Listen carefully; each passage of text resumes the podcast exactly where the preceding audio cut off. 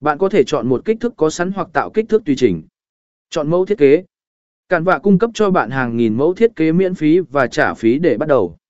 Các mẫu này được phân loại thành nhiều danh mục như hình ảnh, thiết kế logo, bài viết trên mạng xã hội, thẻ làm việc, và nhiều hơn nữa.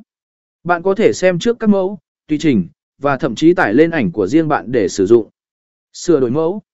Sau khi chọn một mẫu, bạn có thể sửa đổi nó tùy ý cản và cung cấp cho bạn các công cụ chỉnh sửa dễ sử.